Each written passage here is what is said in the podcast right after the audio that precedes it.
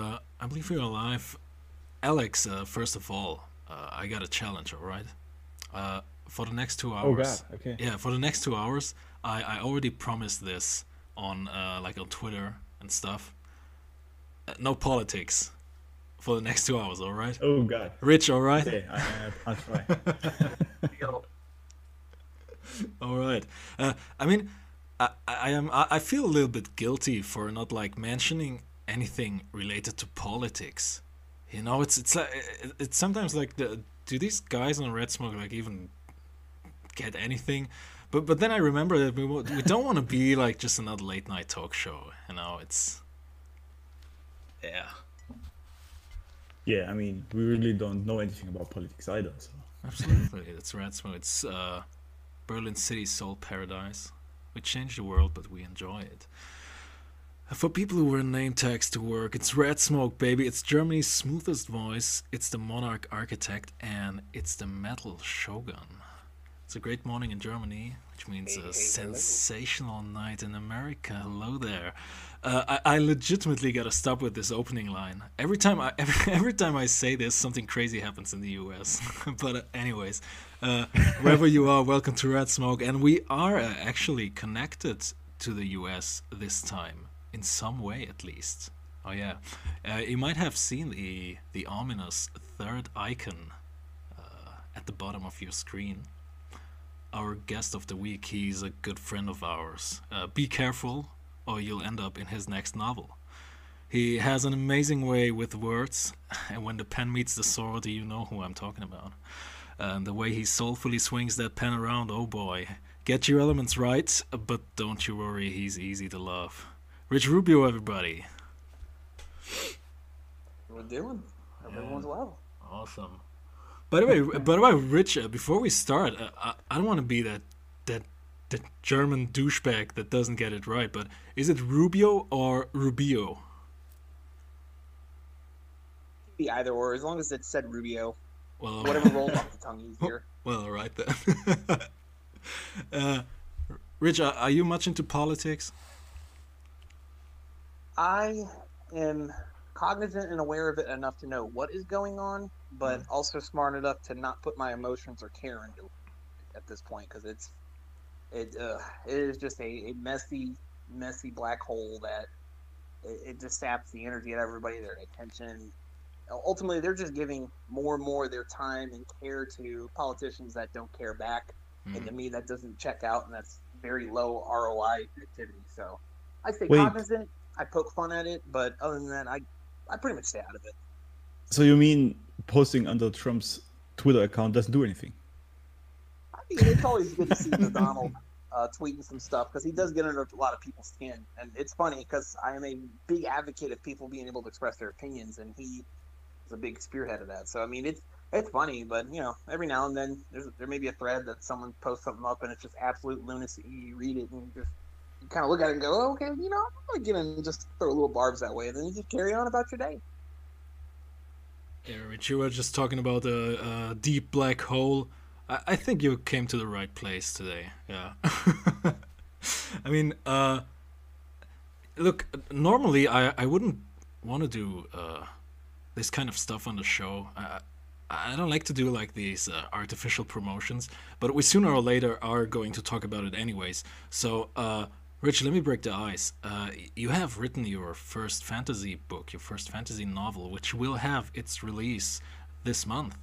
And uh, before we talk about this even more, allow me to like recontextualize the question again uh, and ask: since since you have written fantasy, right? Um, allow me to to ask the the old question: Is it more of a political book? And by that, uh, uh, let me be more specific. I, I would ask the question whether it is more like Lord of the Rings or is it more like Game of Thrones? Is it more Tolkien or more while Game of Thrones is the more ugly, realistic, political fantasy, R-rated? I would say uh, Lord of the Rings is more, you know. And now listen to me for a year finding the right word. Eloquent German douchebag. uh, you get the idea, right? I, I would say between the 2 in Mhm. its tone and context, it leans more towards Lord of the Rings. I'm not trying to help spearhead a novel series that revolves around politics. There's enough of it. I try to keep away from that in anything I just about write.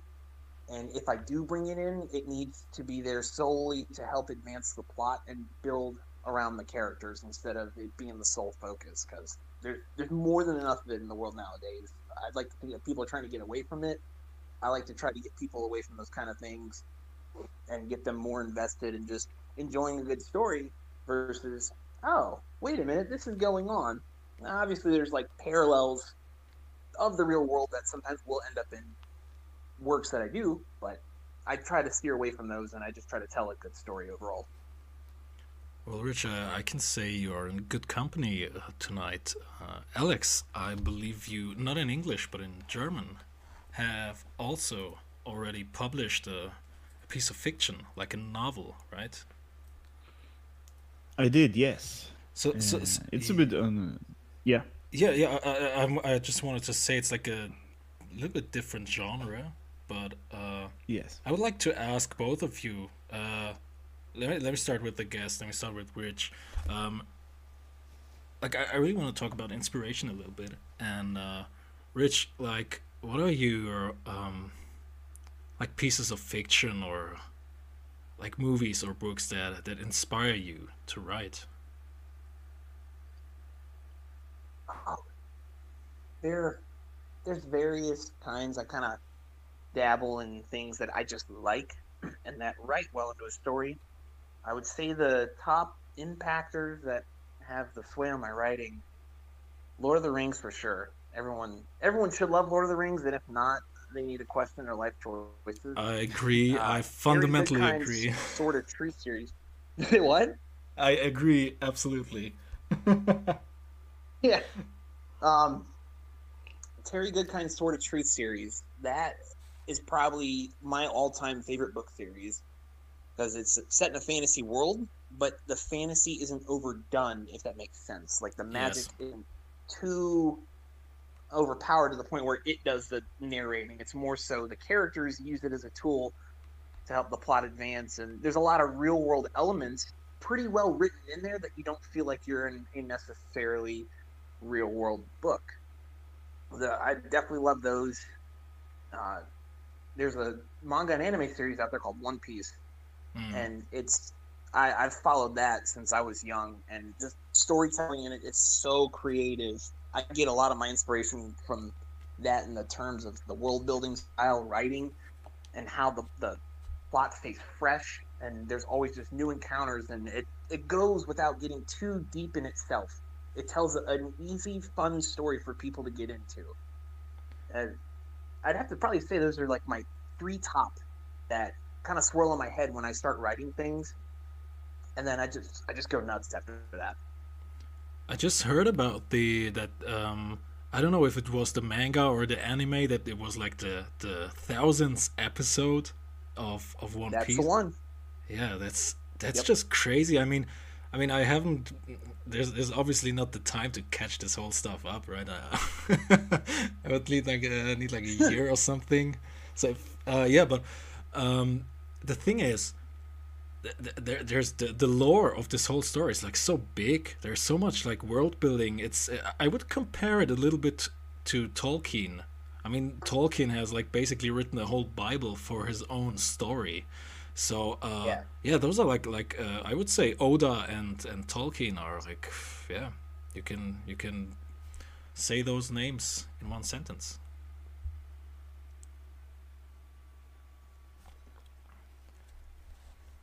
Alex.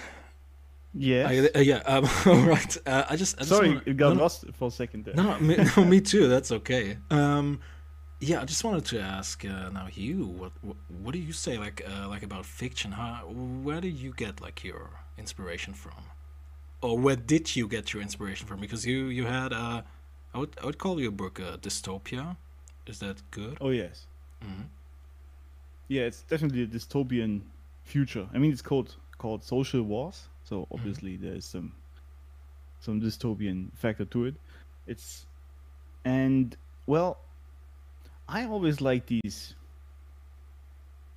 these novels that have an, an, an outlook into what the future could be of Mhm. mankind or the world in general.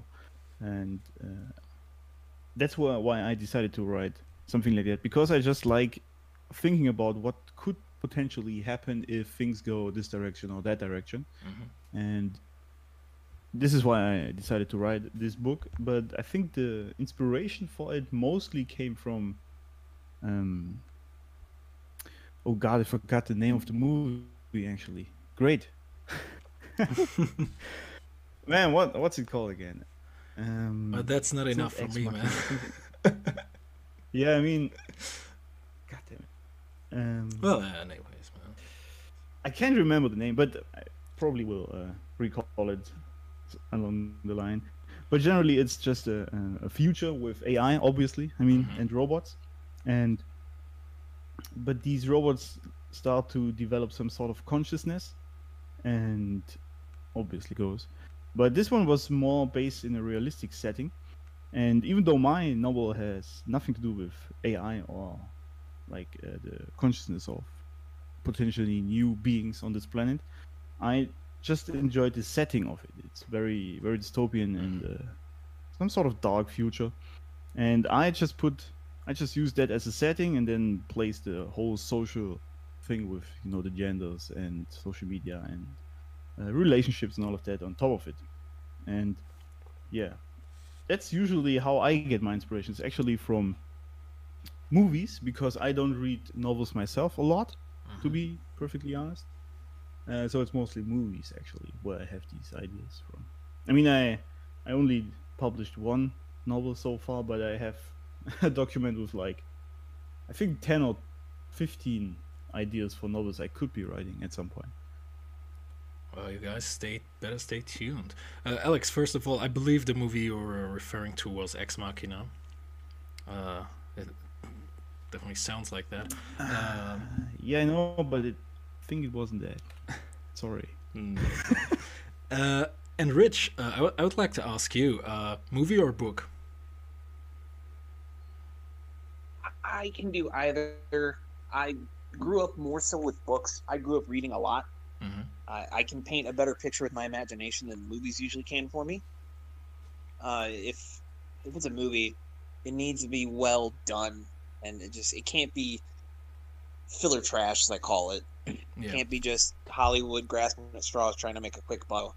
I would have to probably say movies. I can usually do movies, or I'm sorry, books. I can do movies quicker, but books I get more thorough enjoyment out of.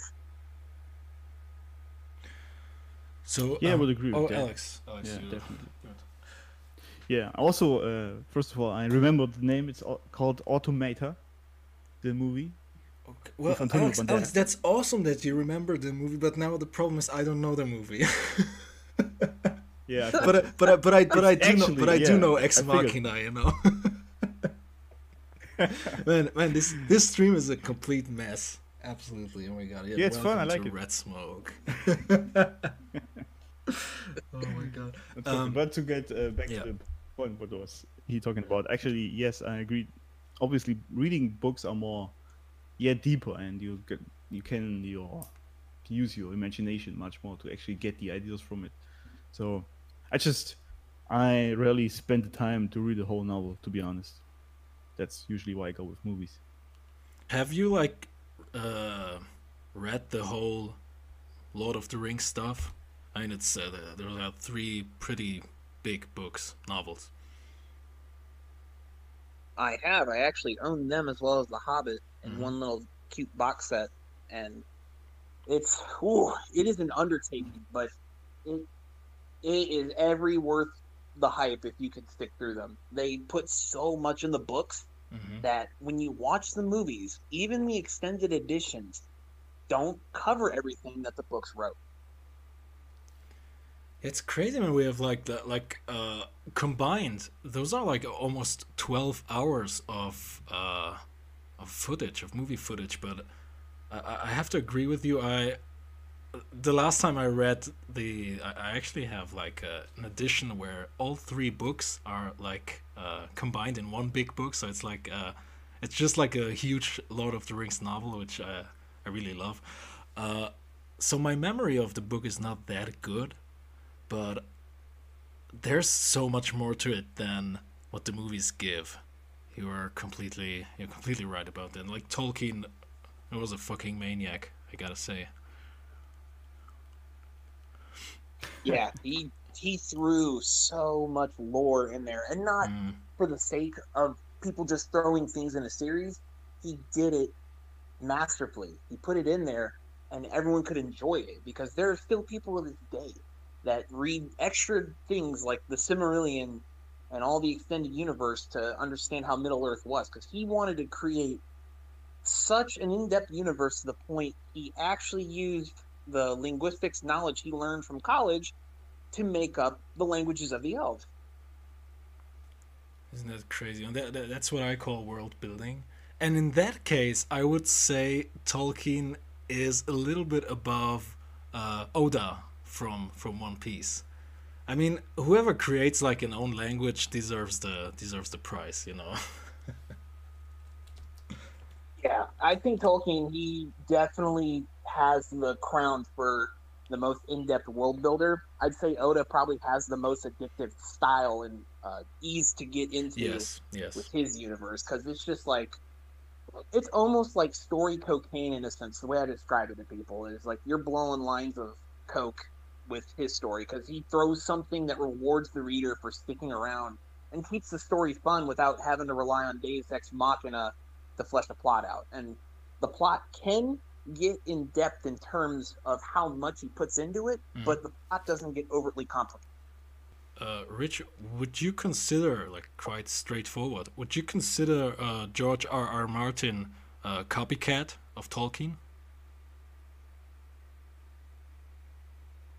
I wouldn't say he's a copycat. I'd say he's inspired by him, but he did create something that doesn't feel like it's a copy. He Mhm. wanted to make something from, I guess, more of a brutal, realistic standpoint of how people can be very corrupted by power, which you, you, you mentioned it. That's kind of the premise of Lord of the Rings, but the Lord of the Rings is more like a living being belief of the spirit that can triumph over overwhelming odds, whereas Game of Thrones, and the rule is don't die.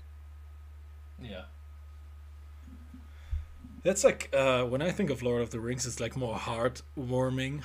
Uh, I actually haven't read the Game of Thrones novels. Has any one of you? No, I didn't. I just uh, watched. I have series. read the first.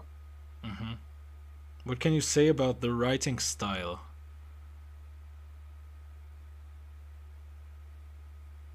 Not as wordy as Tolkien, Mhm. but still very dialogue laden, and on the on the more intricate side of to where you're going to invest time in reading it. The the language setup isn't as hard. Like the prose is not as refined as Tolkien's, but there's still so much depth because they're telling chapters from different characters' points of views, which is a very interesting thing, especially during the time that Game of Thrones came out, because that whole series dropped.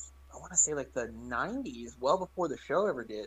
So for something like that to a kill off a main character in your first book Yeah. and tell different chapters from different points of view as characters, that was almost unheard of at the time. Yeah, I think he definitely set a precedent there with uh, precedent there with killing the main character in the first book. Uh, that was really, I mean, it shocked a lot of people in the series as well, and obviously the readers already knew what was happening, which is where these funny clips originate from. But I think a lot of series that fol- or shows rather that followed after Game of Thrones try to mimic this a little bit, and these days you cannot really think that any character survives even the first episode. It's like a, it's like a, you know, in Game of Thrones we actually have like a coherent narrative, uh, and actually uh, Ned Stark's death makes sense. I mean, uh, the the story Wait, builds around spoiler, that. spoiler. Yeah, well, come on. Well, well, spoiler. Uh, the sh- the spoiler. The show ends pretty shitty. I gotta say. So uh, it's not really. I would say it's worth it. Give it a shot, but uh, yeah, the ending is gonna. I, I don't give a this. This show doesn't give a damn about spoilers. Um, well, now what I wanted to say. Look, uh, nowadays, nowadays, no, that's okay. Nowadays, um, I don't, I don't even want to uh, refer refer to the to the latest Star Wars movies, but uh, there's a difference between like shocking the audience and you know just for the sake of shock value, like oh my god, they they didn't kill him off, right? Uh, and actually having a plan for this whole stuff. Yeah, I know what you mean. Um, I'm gonna chime in here for a second because I think that this is really the issue I have personally with the whole like fantasy or generally shows and movies these days that they are really too focused on making money with it and not like creating art. At least that's what i feel because they're so focused on as you said shocking the audience so they have something to to share on youtube or something so people actually join the show and watch it over that shock or whatever it was instead of trying to make uh, or thinking ahead like multiple uh, series or shows to actually have a plan and have a, a story arc that makes sense and is not just there to to get people to watch it Oh yeah. Um, Rich, are you like a, or we're talking like post-COVID world? Uh, were you a cinema person? I wasn't too much of a cinema person. I there was a point maybe when I was younger that I got excited going to movie theaters because Hollywood was still not quite out of ideas. But uh, I don't I don't really care for movies all that much anymore. There's Mhm. nothing that really excites me. That I just releases are so vapid nowadays. It feels like all the, the greatest movies are behind us. I, I often find myself watching classics like uh, Unforgiven's a good example. My fiance yeah. and I, when we went to uh, the mountains to get away a few months ago, the cabin that we rented had some DVDs in it, and we were going through and like, hey, what, what can we watch for the night? We'll light a fire up and have some steaks, and we found Unforgiven with Clint Eastwood and Morgan Freeman. I had never seen that movie before. I know that Clint Eastwood and Morgan Freeman together are terrific, let alone when Clint Eastwood gets to be in a western. Because I grew up watching stuff like Hang 'em High and the Dollars trilogy, Yeah. and I was like, I have to watch this. So we put it in, and it was phenomenal. It was just terrific. Well, God bless that guy who put that movie in the cabin in the woods there, man. That's awesome. Yeah, I gotta, I gotta email them my thanks. Like, uh, out of all the movies you had, that was a terrific one to put in there. Thank you, because they don't, they don't make movies like they used to anymore. It's, you can tell the contrast. You watch something nowadays that's so CGI laden, yeah. but they Hmm. follow the same regurgitated plot points or characteristics and behaviors for their characters. And then you look at classics like a, a good example I had this talk with someone was Jurassic Park. It Mhm. it was a spectacle to watch. It felt organic, it felt alive. The set was somewhere actually in nature, and they used animatronics that just made the experience seem so much more real and getting the the audience just involved in it. And you just you watch this and go, "Oh my god, could could dinosaurs actually walk like that?" Like as a kid, you're you're Mhm. mesmerized by it. It just feels so real, and it's just beautiful to watch. And now it's just everything is just cookie cutter reliance on CGI and bad scripts. Like you get a few movies that do well, but overall, that just seems to be the trend nowadays. Oh yeah. Uh, yeah Al- well, Alex, I th- I believe you can sing a song about that, right? yeah well yeah no what i was um where i really like lost hope in this whole thing was when i discovered that they actually do cgi the tears onto the actors these days. Um and it was like seriously i mean you cannot even get an actor who can cry on cue. I mean this is really part of his job. And now you just use cgi to do that. I mean that's not even that is real anymore. And i mean, I mean in some movies uh, great actors i guess still do it. But i heard that this is a thing and i was like oh man come on are we really at that stage now Um, I assume you guys are both a little bit older than I am. I assume this is correct. Uh, Rich and Alex, I, I gotta ask you, since this stream uh, revolves a little bit around Lord of the Rings, have you guys seen this in the cinema? Because I couldn't. I was I was too young back in the days.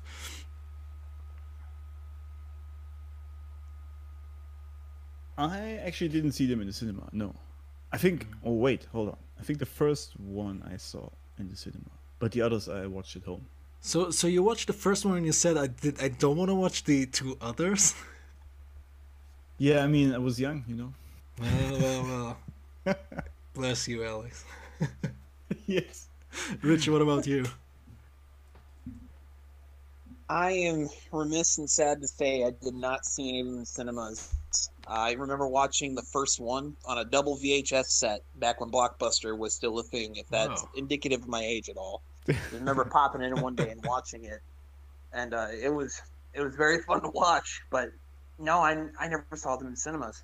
I, I wish I would have because they're they're fantastic. Yes, I actually envy people who. I- mean, they are still showing these movies like occasionally in the cinema, and especially during the COVID stuff.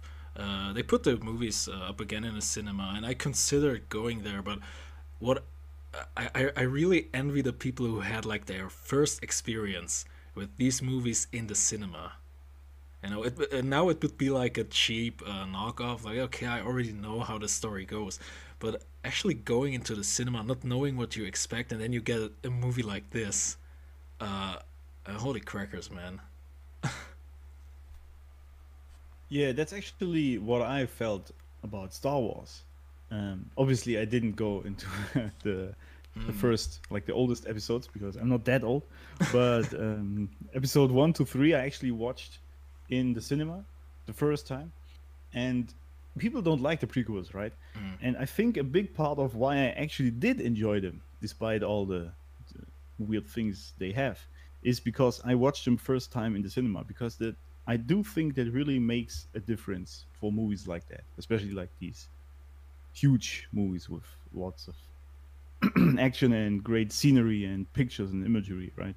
Mm. And especially also the sound is very important with soundtracks like the Star Wars soundtrack from John Williams. That's truly a big difference, I think, if you watch in the cinema. And sometimes I think it actually makes the movie better than if you were to watch it at Oh home. yeah. Uh, Rich, what's your what's your take on Star Wars? I actually got to watch the re-release of the original trilogy in movies with my dad.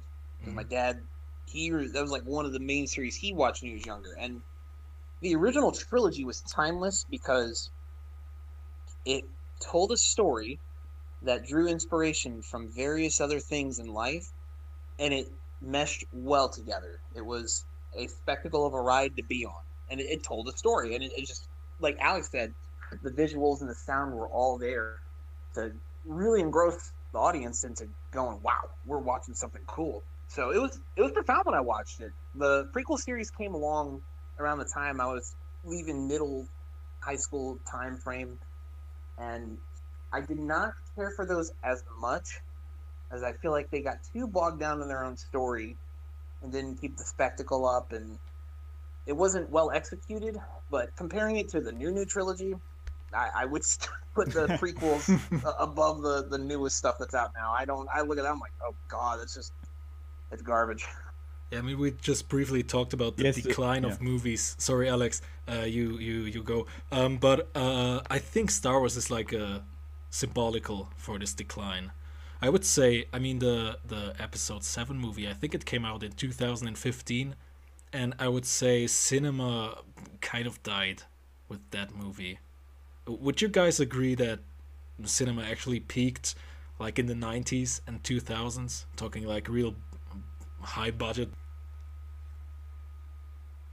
Rich, you go first. absolutely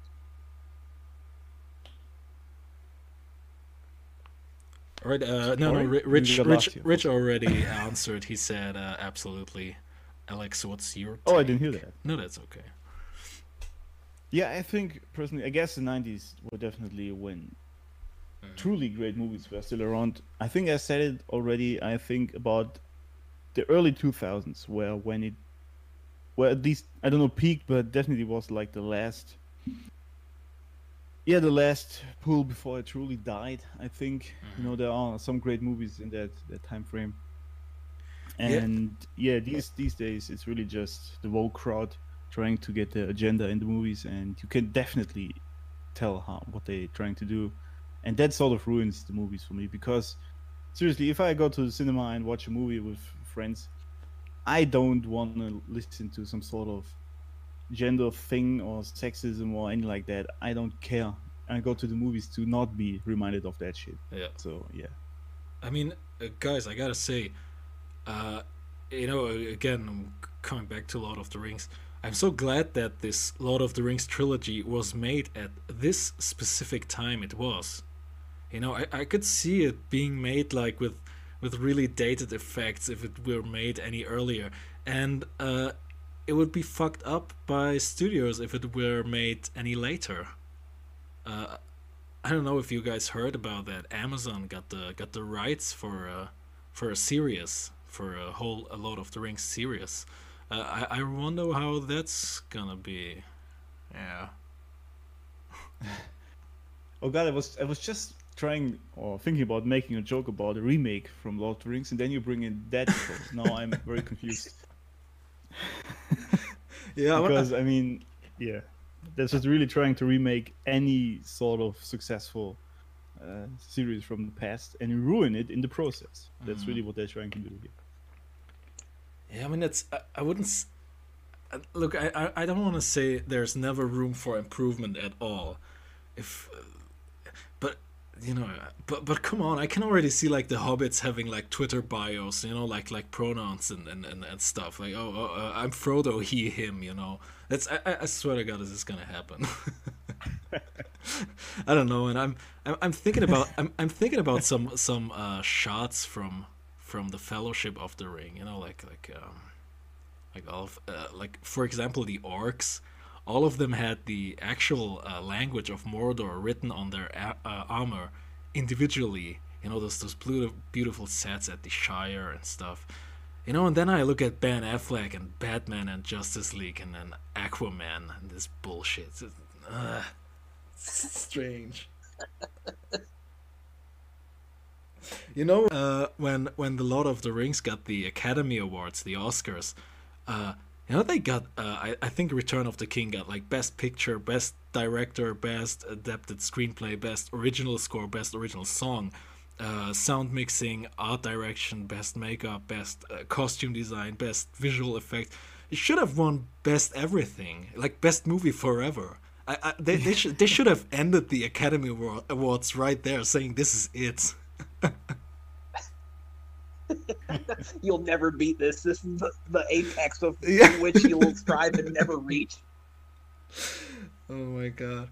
Yeah, I was really agree. The the cinema peak, like really, and and it's uh, if you think about it, the movies weren't actually that uh, expensive. It was around uh, ninety million for each movie. And I mean that they didn't fuck up the second and the third movies is like a miracle. I mean we were lucky enough to get like one good movie, but three. That's uh Yeah, it's kind of crazy if you think about it. I mean, yeah, especially if it's because uh, the whole series has so much content, and then getting it all done in three movies, which actually really crush everything and are great and fantastic to watch. That's really something. I mean, mm. it's truly not easy to make three great movies. I mean, one movie is hard. That's actually very good, and then yeah. making three of it in a trilogy, that's not easy, to put it lightly. Um, guys, uh, we're gonna ask uh, Rich first. Uh, which of the three Lord of the Rings movies do you consider the best? You could also answer which of the three books. Uh, books, I'd have to reread to pick a favorite. Mm. In hmm. terms of movies, though, the the Two Towers do it for me every time. Okay. Absolutely, I agree. Oh my god, I'm the I'm I'm the outsider here, man. Shit. I'm actually I'm actually for for Fellowship of the Ring for the first movie. It's understandable. It, it's a they're all terrific movies. So you, you have a favorite that's different than the Two Towers, it's understandable. They are all spectacles and all tell different parts of the story mm-hmm. equally well. The two towers for me because they they get Grima Wormtongue out from the king of the Rohirrim, then they end up going in to fight at Helm's Deep, and where everything comes together. I am a sucker for when people have their back against the wall and all of a sudden they go kicking the absolute loving shit out of everything that's opposing them. I will continuously die on this hill. That I love that. I love that in the story.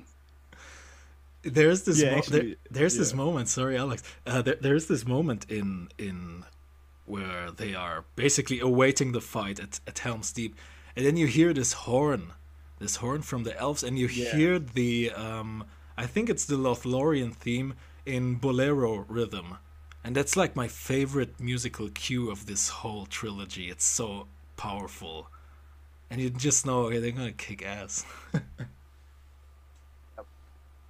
Yeah, that's. I think this is also a great uh, display of how powerful music truly is, especially in, in movies, because it people underestimate uh, how powerful that truly can be for the for the audience. And this is also why I always, I have always been a sucker for these epic movies, who have these like epic orchestral um, soundtracks underneath them, like Star Wars, Lord of the Rings, for example, and or Inception, something like that. Because I think a movie that doesn't really, I actually think half of it, half of what makes a movie is the soundtrack, in my opinion. Oh yeah. Uh, I don't know what you guys think of it, but I think this is really something that gets under your skin and gets you emotionally involved in the whole movie. I would totally agree with that, uh, especially when it comes to the music of Lord of the Rings, which many people consider the best film music of all time, and that's uh, it's really hard to argue against that. I mean, you mentioned Star Wars, but I would say uh, Lord of the Rings has the higher ground there. Uh, Rich, what's your take? Like, uh, Well yeah, I wanted to do the you you got you got me right. Yeah. Rich, I got what's that your, reference. yeah. Rich, what is like your uh, uh, how important is uh, the score for you in a movie? Because I could really sense that, uh, like with the decline of movies, especially the score has also become very uh, monotonous. You know, it's like uh, uh, there are not these melodies like in Lord of the Rings you you will remember your whole life. It's like really exchangeable. It became exchangeable. Um, how important do you think is uh, a score for a movie? any score soundtrack that's with something that already tells a great story, it can be a make or break. Um, I'm in complete agreement with you guys. The, you need to have solid soundtrack with a movie or like a video game that if you really want to make some impact with it and create it as a lasting memory, that score will be top notch. You could hear various tracks from the soundtrack alone, not even be watching the movie, and you'll know what scene they're doing. Like you hear you hear the ring go south, and it's like, yep, there's the leitmotif of the movie. Yeah. You hear the bridge Khazad-dûm, it's like, yep, we're running away from all the uh ah, we're running away from the orcs and we're about to encounter the Balrog, you, you just know. It sticks with you. And it's like the same thing with Skyrim is a great example.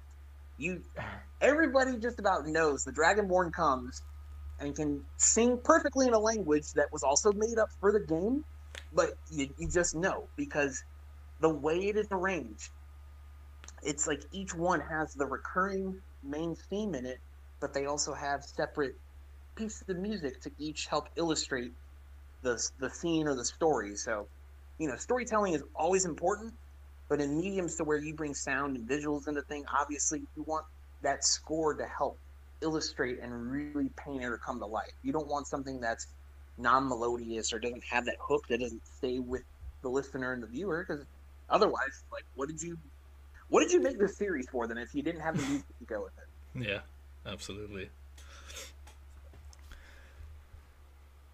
I mean, uh, guys, the uh, I want to briefly also talk about the production of the Lord of the Rings. You guys can actually, uh, you you got the link to the live stream on YouTube. You can actually open up the live stream. I'm currently playing behind the scenes uh, footage from from the movie.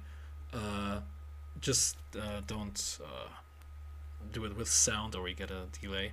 Uh, you know, sometimes the behind the scenes or making of documentary kind of takes away the magic. You know, sometimes I'm I'm, I'm watching stuff like that. I'm thinking, oh, that's how they made it, but actually, uh, th- th- there's a two-hour documentary on Fellowship of the Ring, and and I've been watching this like and not realizing how much time I, I spent on this. Like, like this whole production is magic, really. It's it's crazy. It's, mm, I I would say it's like a miracle that this movie actually got made from a from a person who was like basically a nobody before that, and he got granted such a such a such a big chance. It's really, I mean, yeah, it sounds like a cliche, and Rich, you said it before, and Alex, you said it, I believe, in a stream before. Uh, they don't do movies like this anymore. Yeah, definitely not. I mean, uh, I don't even know how he managed to get this made at all as a nobody. Do you have like the background story for that? Actually, no. I don't know what exactly Peter Jackson did to to get the job, and uh, for some reason I don't I don't really want to know. But no, uh, seriously, I believe uh, I, I believe genuinely. Uh, this is like this is like maybe naive from me, but but this is the actual American dream. He he got the job and he made it because of like rare talent, and he and he coined it. Absolutely, and that's what uh, Hollywood is not uh, going to do today. I mean, New Line Cinema, the studio, was taking such a huge risk. Uh, Peter Jackson was doing like indie movies before that, like like cheap horror flicks. Yeah. Yeah, Yeah, yeah. Yeah, but I think there's But I also think there's also also a very important uh, yeah thing here because he much he really just did against all odds right i mean i guess at least he was nobody and um, the studio didn't really like produce anything great before he just tried to get it done anyway and yeah. I mean, we are all authors in here in this little chat, and there's something I want to talk or ask you too as well. Um, what made you just decide to write your first novel at some point? I'm gonna answer it myself obviously later, but I'm just curious. What? Let's start with Rich. What what made you decide to write novels at all? And yeah, I loved books, and I would write as an outlet when I was younger, and um, it just stuck with me. I, as I wrote things, I wrote like little short stories as a kid, and teachers would always praise it and go, "You need to really become a writer. You really need to become a writer." And I would just, well, I don't know. I mean, there's a lot behind that. I just, I'm happy just writing my little short stories, and then just over time, it stuck with me and it, I found it as a very therapeutic outlet for myself. You know, I got the creative juices out. It was a it was a good thing for me to do. And then I'd say the first major big writing I did was about when I got out of high school. Uh, s some friends of mine and I we were just talking one day, and we all we all love the Final Fantasy series. And I said, you know what? I want to write a fan fiction of all of us in a, a, a Final Fantasy series. And so I would I just wrote it for fun. I didn't think much of it. I just simply said we're gonna just have fun with it, and I would post them up on Facebook in notes just so you know they could read it, but then other people also had access to read it too. And there were friends like, "Whoa, this is really good! Oh my god!" And from there, I was like, "Okay, maybe I'm onto something."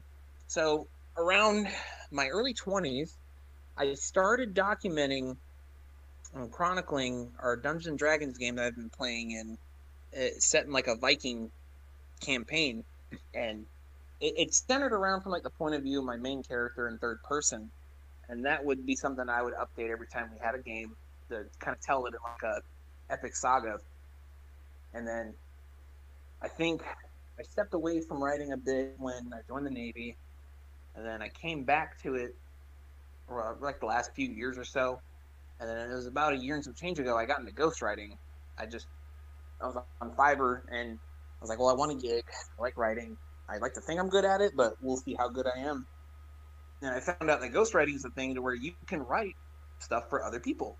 And apparently people really liked what I wrote. So I kept doing it. And in the process, I got better and better at it. And the writing bug came back in pure form. And like I published my, my first personal book about late 2019 or so and then started releasing other stuff, writing like PDFs and little ebooks and full blown novels. And now here I am helping spearhead and co author the Soulborn Sonata series, and it's that's where I'm at now, and I'm not stopping at this point. Like I, I just love it.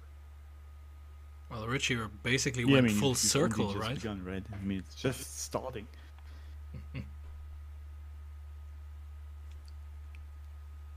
Oh, Sorry, I think I talked over you. Yeah, I. I, I, I think I did as well.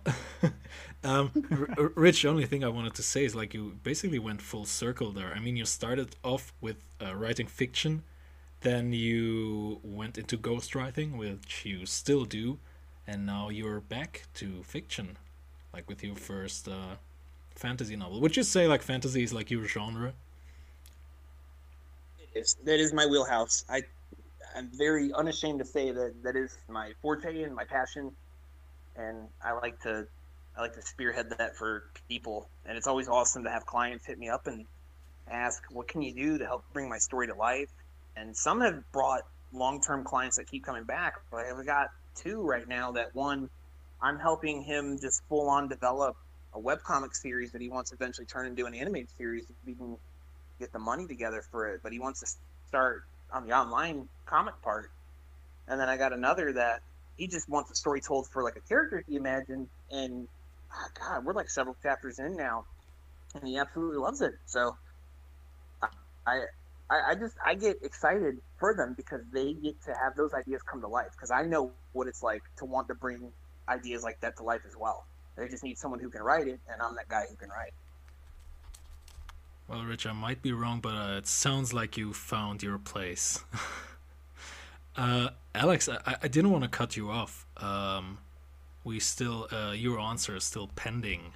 Why have you started writing? Oh yes. Um, well, s- started writing in general.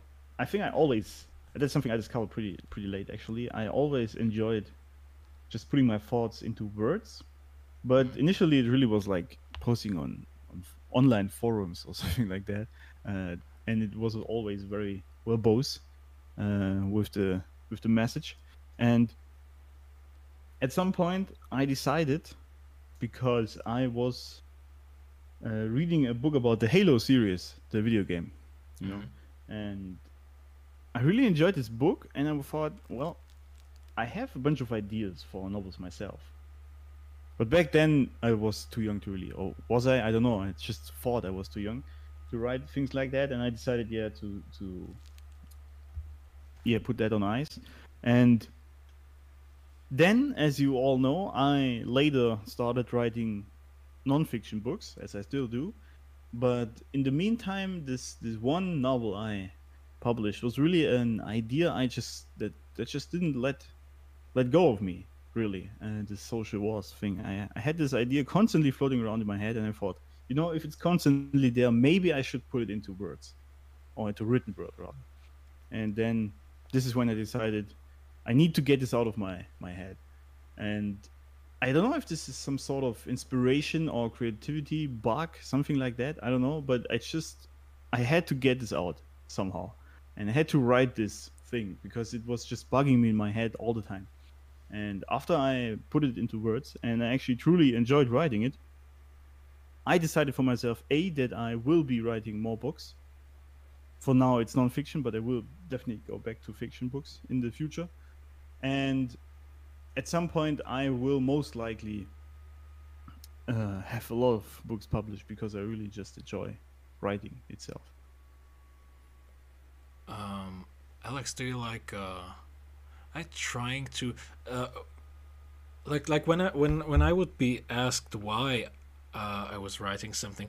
Uh, c- can I ask you if you like follow a certain agenda? Are you? Uh, c- could I say that you're a little bit altruistic? Maybe. Are you like trying to help people? I I understand this is like a very personal thing, but what would you say is like the the the, the motivation behind it. I mean, you say uh, you say uh, I need to get this off my chest. So let's get a little bit uh, deeper into that. Oh yes, you actually uh, got me very right there because the Social Wars novel actually is, I think, if I'm being honest with myself, there is also a, a, a way to change society in a way, and many people have said that the best way to yeah to change society or to influence people and how they think is through stories, right? Mm. I mean that's what you learn in basic copywriting, and with art itself, society has always been shaped, and for this I decided definitely as well. It's not the only reason, but it was definitely a reason to put this into a this idea about the social like scenarios uh, into a novel and this way try to influence people with a with a story so yeah there's definitely a sort of agenda behind it to bring like some real masculinity back Yeah, that's actually the um, kind of the topic of today. Uh, and I would give the question back to Rich uh, because Alex, you know, kind of uh, hides some masculine values in his story. Uh, Rich, do you think, like, very broadly speaking, is fantasy applicable to real life? Absolutely. People write fantasy because they they want to experience the the most magical and wild of adventures. But a lot of things still at heart root in reality and tell some of the best stories. They just use the fantasy medium paint the picture more vividly if that makes sense. Hmm Um, Terry Goodkind, the author of my favorite books here, he himself had the intent of writing the series of I want to tell human stories, but I want to do it in a, a world that is removed from our own, yet people can understand and it paints the picture better. In my opinion, to leave that lasting impression on your readers to go, wow, I remember this in this this epic battle to where both the, the character and the enemy are fighting atop the back of a dragon sailing in the skies, and there are times before the castle gets mowed down by a whole army below them, and it it sounds just more fantastical that way versus something that could be rooted in nonfiction. And it's not to say that nonfiction can't do the same thing. I personally find fantasy to have more vivid impact on a reader. Yeah, I absolutely agree. I think that nonfiction is really sometimes reading it is really just like like being taught something from a teacher, you know. Mm. And this is why even in nonfiction we we try to put personal stories in there, so people actually get some some idea not only from the author but also to get a metaphor or an, a real life appliance of the, the thing you're trying to teach there. But with a with a real novel or fantasy story, it's way more vivid, as uh, as you correctly said, Rich. And this is usually why it sticks better, and which is why I think that having these these woke things in these movies actually influences people much more than they give credit. And this is where I think uh, people need to write like or make art rather. It's not just movies and books uh, that is that has values and that tries to yeah get values into people's heads and like put it out there in a in a proper way. I would agree with you, Alex. Uh, fantasy can actually, I believe, be more subtle. You know, uh, again, I'm, coming back to Lord of the Rings like for the fiftieth time in the stream, but uh, actually, like like like like uh, if you think about the ring and what it could all symbolize, you know, like uh, Alex, I think you said like it's a synonym for power or something like that. Some people say the ring is like a synonym for uh, Sauron is like a synonym for Hitler and stuff like that. So you can basically interpret anything you want, uh, which is, I believe, a little bit the beauty of fantasy, isn't it, Rich?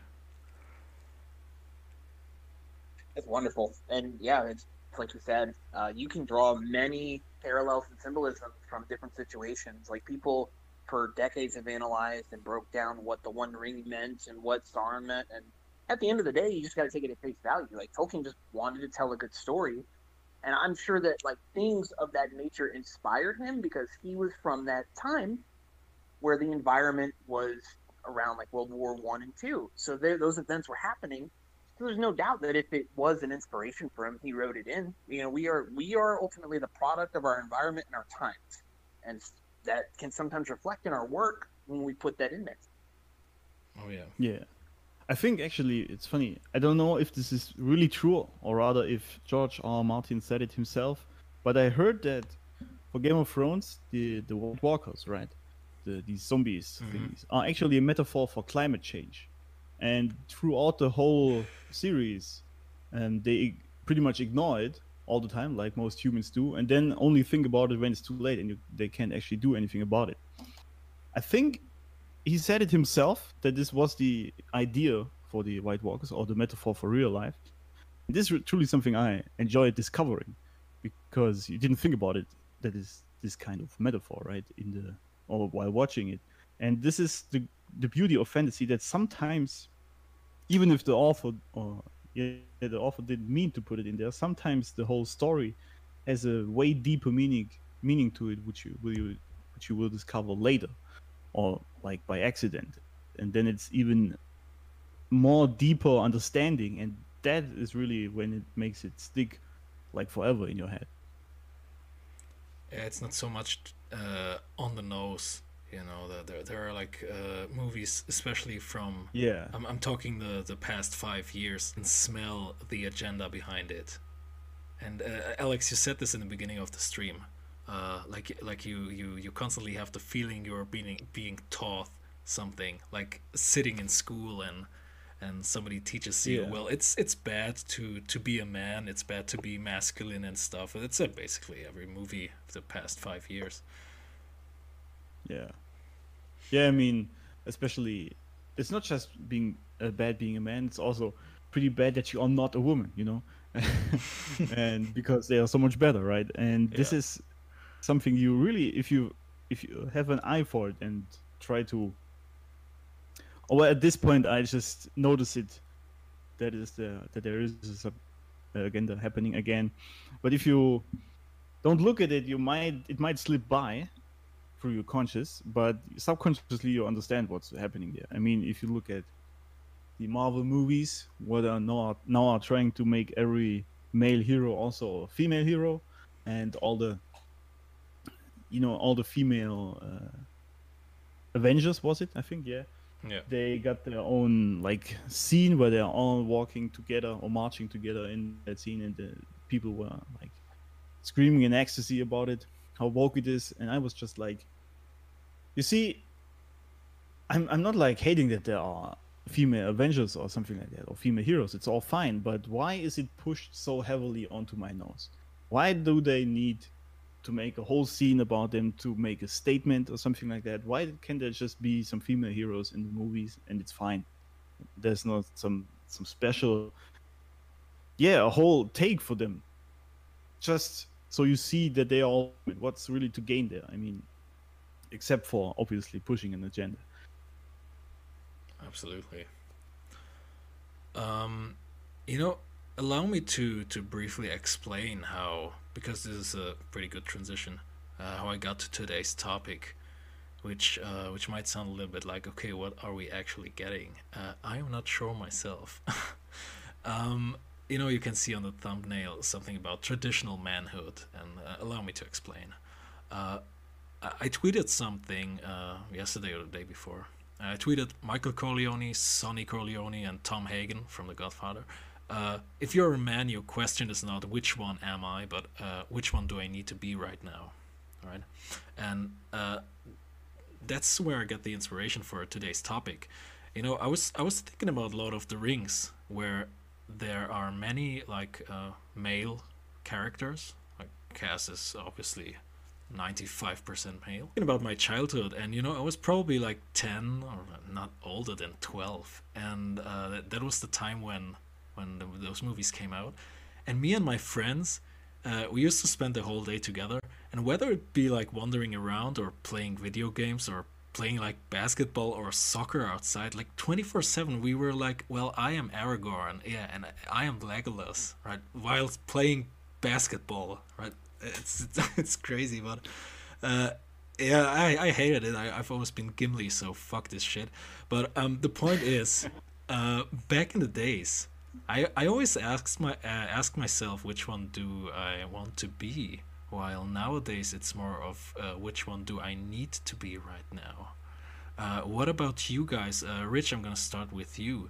Did you have like a, a male role model in your in your childhood? Someone who you wanted to be?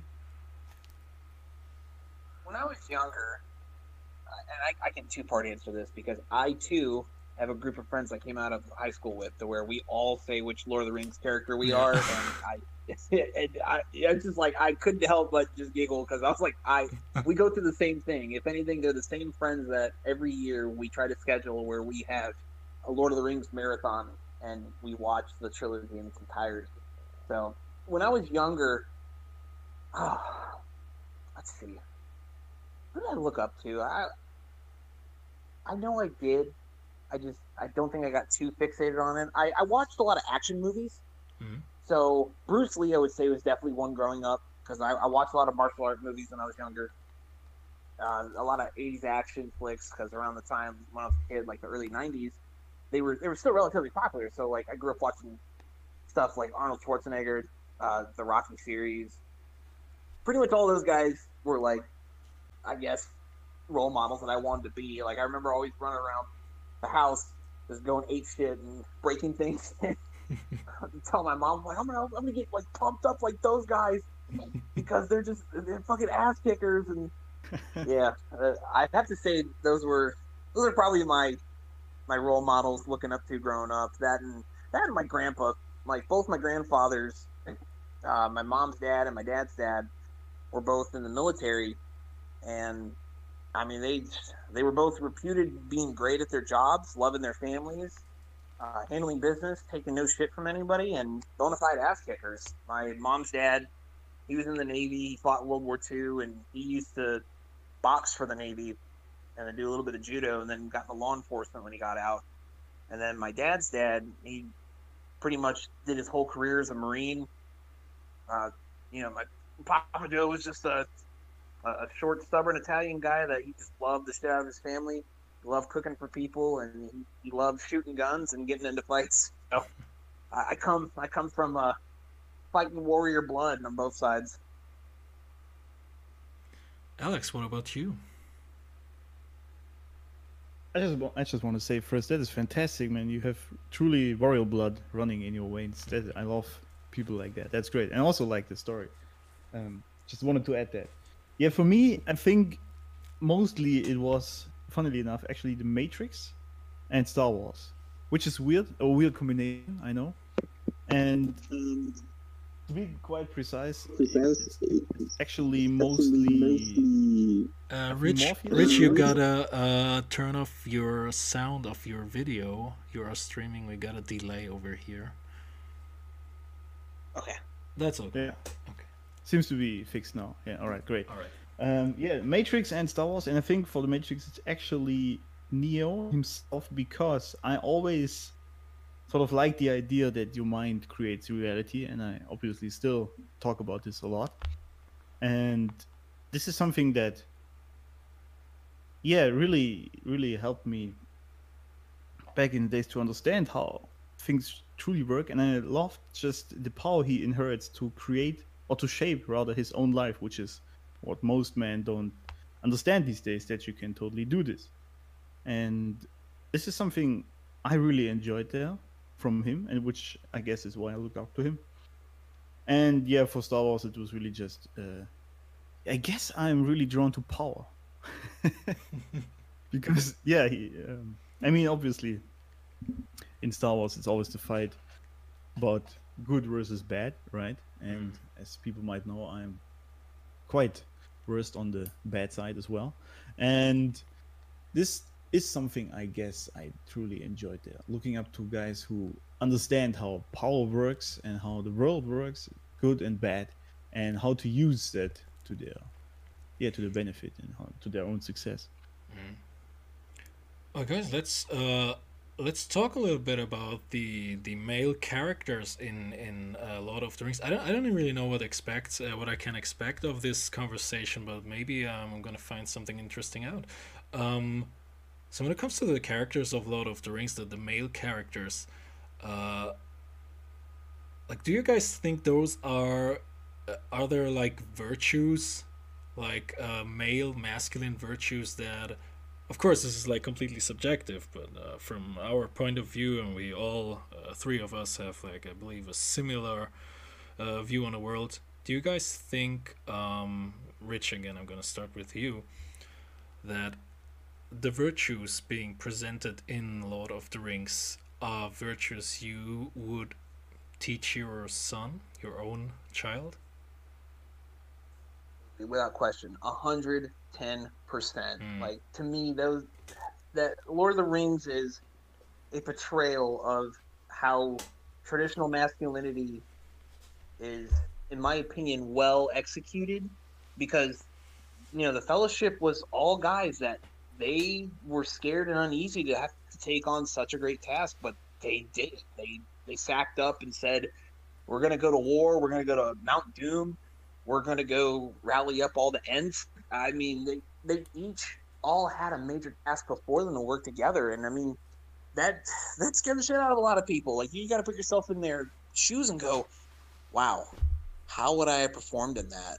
And you just, it's just one of those things. Like that's that's fucking scary. Like you know, as the fellowship together, oh, we could take on anything, but when they split and each had things to take care of on their Right. end to make sure they stopped Sauron, it's like, oh, it just got that much more real. And so they have to do things to where they're pushed to fight, to grow as people, to not give in to temptations, as we saw with Boromir in the first movie. Mhm. He was tempted by the ring so much that as someone who had the best intentions of using it to help his people and the fellowship, because he he was he dude was a warrior through and through, but he he cared so much, especially like in the scene where he's he's playing with the hobbits, and then towards the end where he's trying to protect Frodo and he's taking on the Uruk-hai. I mean, those are all masculine traits that I feel like just kind of gone out with modern modern times now. It's nobody wants to do the hard things, but nobody also wants to be kind in the right company. And it's Mm. it's a fair balance. Like you you got to know when to fight, when to be stoic, when to be ready to handle some shit, but don't be afraid to also enjoy life and be kind and enjoy fellowship and brotherhood with your fellow brothers, your friends, your family, and to you know conduct yourself accordingly. You don't want to be this this just godless heathen that oh I'm just going to be led by my desires because being so easily controlled by your own impulses and desires and emotions that's not a masculine trait. Uh, people misconstrue it nowadays and think it is, and they call it toxic masculinity. Not having any control of those is not masculine because being masculine means that you are on top of your game, that you are indeed control of yourself, and that you manifest your own destiny. Yeah, That was very well put. I agree. gotta I say, agree yeah. with that. Yeah. Yeah, I think um, for me, I always thought that yeah, the Lord of the Rings really is a is a display of a man's life in a way because they all start like as yeah, not very very strong man like living in their bubble of comfort at home pretty much. And then they need to go on an adventure. And they take their brothers with them which is pretty much what we did as kids right? And on that adventure to growing up and becoming a man really. And there are temptations along the way um, which you have to deal with. And you have to grow as a person as you rightfully said rich. And this is what makes you really a man that you like understand how you operate how you can easily fall for temptations yourself how your friends can fall for them and see how they work with that and what temptations they actually are and how to deal with all of this. So i always thought that this is truly a great display of a, of a man's journey in life actually. The lord of the ring the whole series actually.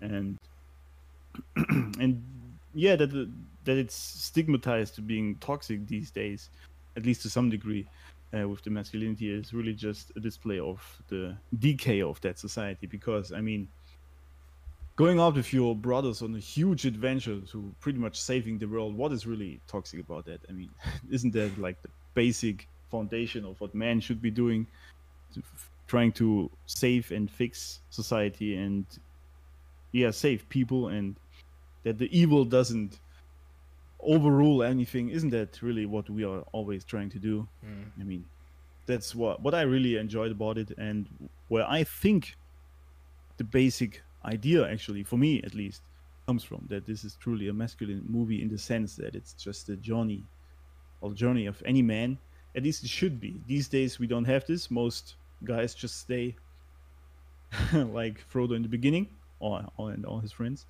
and not do anything with their life. They don't even like go out with brothers, and yeah, conquer themselves or conquer reality to some degree. They just stay in that that yeah useless lump of of a man they could be, but they aren't.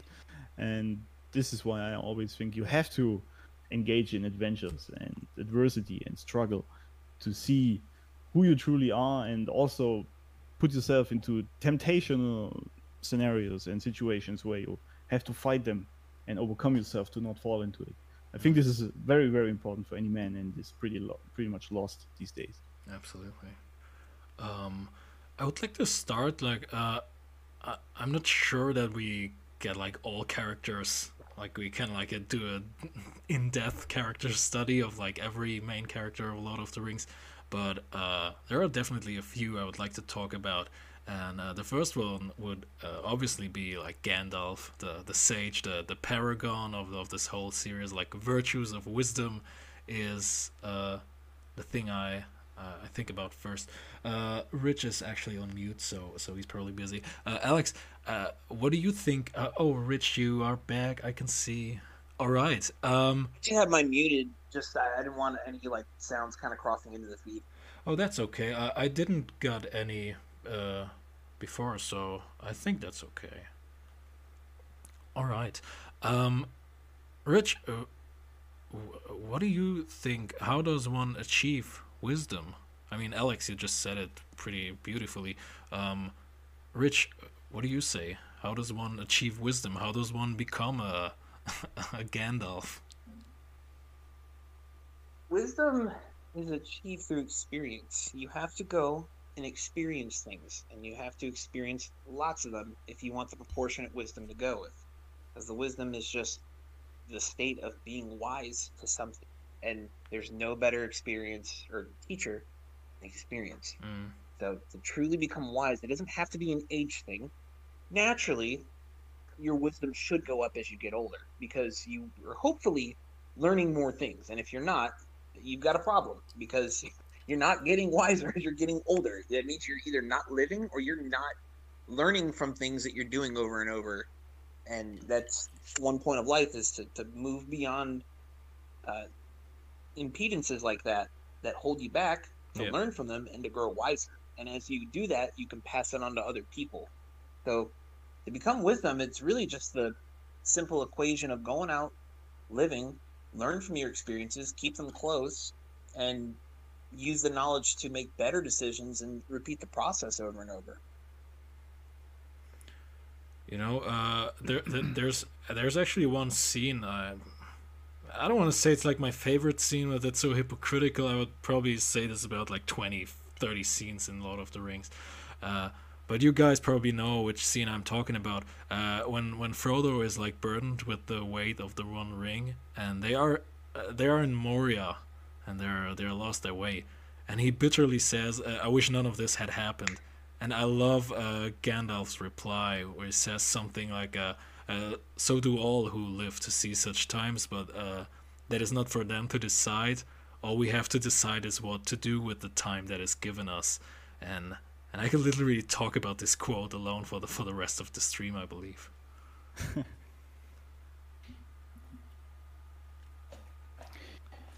Yeah, I think if I just can chime in here, Mhm. um, I think, yeah, this is really what people don't understand that many things that happen in your life, and people, or men especially these days, they are if something bad happens, they are like mad or get lost in their emotions about it.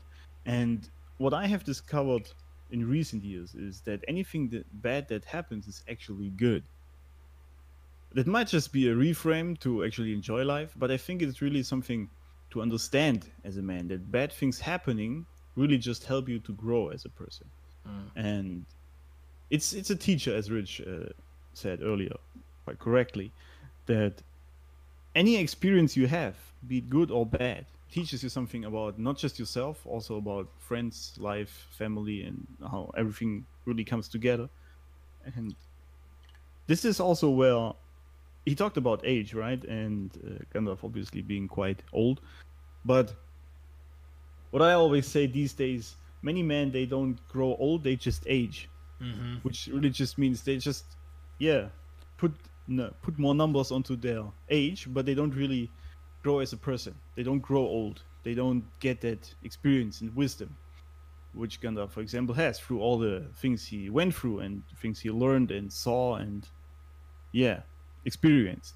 And this is something that is truly missing these days. That these experiences, being good or bad, are very, very important for your life as a man because it helps you to understand the fabrics of reality much better and yourself, obviously, as well.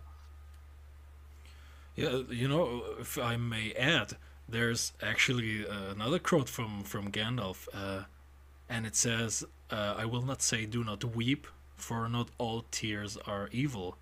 And I think that uh, mirrors what you just said. Like uh, the character of Gandalf understands that grief, or in that case, bad, uh, you know, bad circumstances, are a real part of living. You know, we are living in a broken world.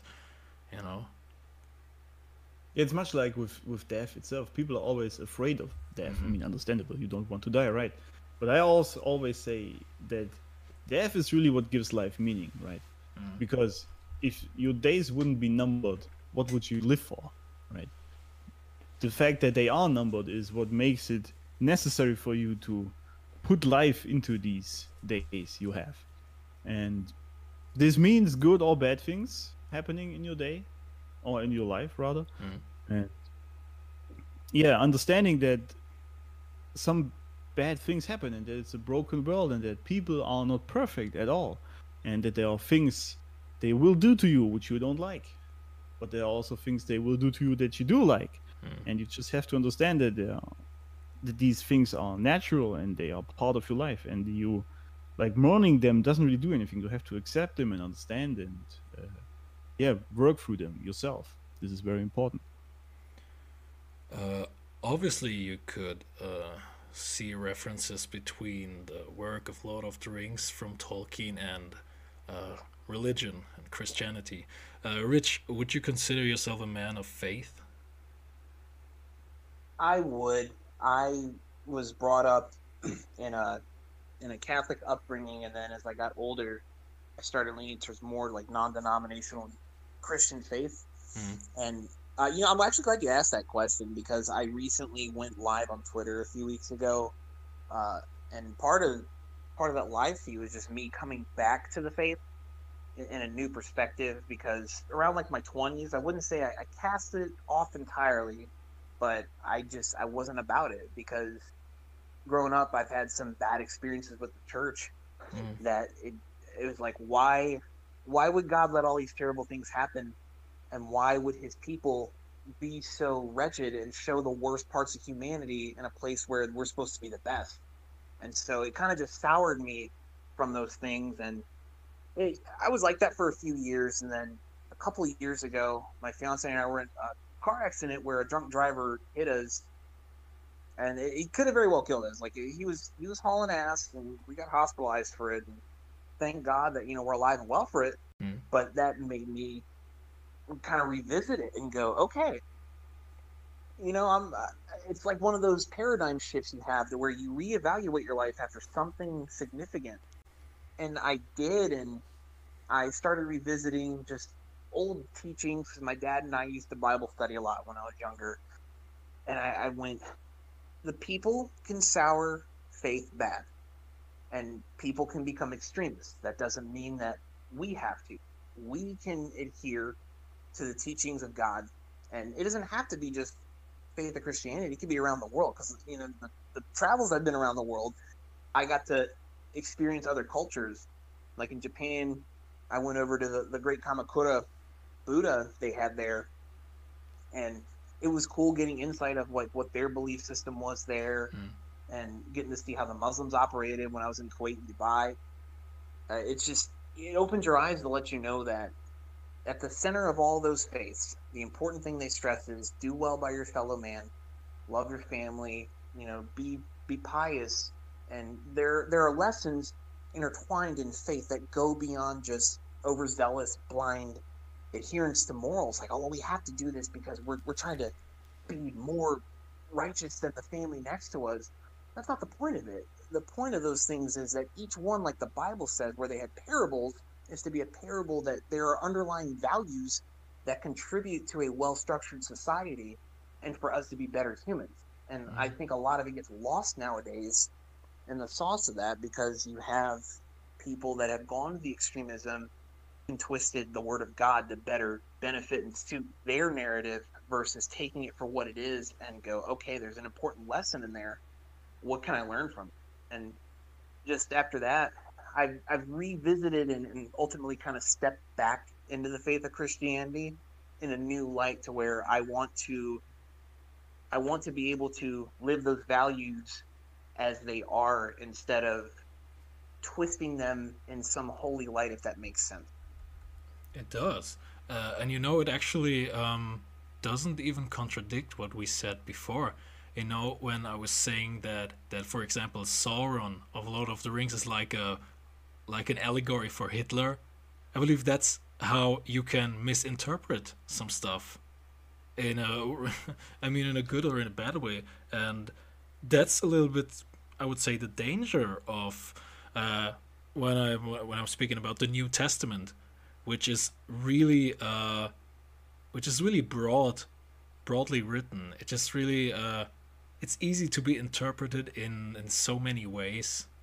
Yeah but uh, Rich um, do you find I'm, I'm sorry if i'm drifting apart a little bit but this is uh, it's, it's really interesting right now. Um, rich do you uh, how do i put this right? Do you find yourself uh, c- can you put faith and what you would consider masculinity uh, you know can you like combine those two things or do those two things contradict with each other um, when i'm thinking about like uh, you know yeah just just give me your answer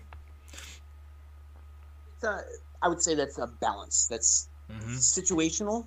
I truly believe at the best, yes, they can. Faith is having the will to continue on, even if you have no definite end goal. To have faith means that you believe in something beyond the tangible, logical, and rational. And sometimes that's the very last bastion of hope that people have. And that's a super masculine trait, in my opinion, to be able to hold out hope even when everything in front of your very eyes looks as though it's about to come down on you because yeah. it takes it takes masculinity and extreme toughness to be able to continue to weather suffering for the sake of faith whereas you could just throw in the towel right there if you're willing to reasonably push beyond immediate suffering because you have faith and know that something lies on the end of it beyond suffering then to be able to continue to weather that beating that you're taking is is one of the most masculine traits you could ever have. It can also go into folly if the faith is unbased, unjustified, and it's completely blind to a point where you're doing it just for faith's sake. Like you're you're praying that, oh, I just pray that my situation will get better. I just I have to have faith that it's going to get better. And then someone asks you, what are you doing to make it better on your end? oh, I'm just praying about it a lot and having faith. It's like that's not gonna fix your fucking mm. situation. You need to step up and do it for yourself. And like I've had talks with people where I go, prayer is a wonderful thing because you are generating positive intention and energy to put out into the world, and that that's always a good thing. But you cannot rely on that as like your magic lamp that your problems are just gonna go away like that. Sometimes once in a blue moon that I explain and attribute a random chance things line up to where it, it does make something go away and your problem solved. It, it's super rare though. That's like the anomaly of the fabric of life. And I don't advise people banking on that. You have a better chance of winning the lottery than that happening. You have to take affirmative action in your life. And then while you're weathering and toiling to meet that next result, then yeah, by all means, keep praying about it because that, that, that helps keep your spirits enlivened. You speak it into existence or at least think it and you just it's like positive reinforcement for yourself and others as well. Like a sign of goodwill and people say oh i'll pray for you. It's good i think it's a terrific thing that people would do that for me and i in turn tell people you know what i'll, I'll pray for you about it if that's the case because mm. I, I want to see your situation better so faith is definitely within the right boundaries a masculine trait. A very interesting worldview, and I and I gotta agree. It's very funny that you just uh, said it this way because I believe, uh, in most parts of the world, a common understanding is that Christianity equals a passive lifestyle, a lifestyle where you gotta hope that something great happens, uh, a lifestyle where you not like take actions. Um, Alex, uh, what about you? I kind of forgot about you now in the last few minutes. Speaking of balance, um, would you consider yourself a man of faith? Um, my view on this is actually quite quite different, I guess. Mm. Personally, I don't believe in some sort of deity, but I do think that religion actually has a great, great use in society. And I do think, especially these days, we could use much more religion. And whatever religion you choose doesn't really um, matter to me, even though I actually was raised Christian. Mhm. Um, and I think that the, the religion itself isn't really the issue, if it's being passive or not. But I definitely agree with you when you say that, especially with Rich here, that you actually have to put in action, otherwise nothing happens. It's like I was reminded of this quote when people say, "Goals without action are action are just dreams." You could also say prayers without action are just dreams, right? I mean, it's pretty much the same. Mm. And for this, I think that no matter what you believe in, if you believe in a religion or not, or in any faith, um, you always need to put in the action yourself. And this is the important part here, which is, I think, taught in religion as well, and which we, which is what we are lacking these days heavily. That a people don't really have morals, or at least a moral guideline. Even though I am very aware that some of the dark traits I teach tell you not to be into morals, which is where people always call me a hypocrite, but it's the nuance here that sometimes morals are very helpful to keep society in a yeah in a healthy state. Because if you look at what people are doing these days with literally everything being allowed i mean look at what you, what we got from it. Compared to when people had rules they pretty much apparently they are given from god but in the end you set them for yourself right? If you believe in it or not this is your decision right? Mm. so you set your own rules and guidelines pretty much. And i think this is important because it in my opinion makes for a better society if people actually believe in something. So i just always said that religion in my estimation is really just the experience from man back in the days what they thought would help society and other men and other people in general to be better men to create a better society to create a healthy and better living together with other people and other humans and for this i do think that we are in desperate need for religion these days Uh, you know, I was just uh, thinking about. I, I didn't expect this whole conversation to, to go about this topic, but it's uh, kind of interesting. You know, when when when uh, again back to Lord of the Rings, when when Frodo uh, longs for the punishment of of Gollum, again we are still in Moria. Uh, I like the way Gandalf rebukes him, and he says, uh, "Many that live deserve death, and and some that die deserve life. Can you give it to them?" You know, it's uh, Rich. I gotta ask you, doesn't this uh, isn't this like an exact copy, basically, from from what uh, Jesus says in the New Testament?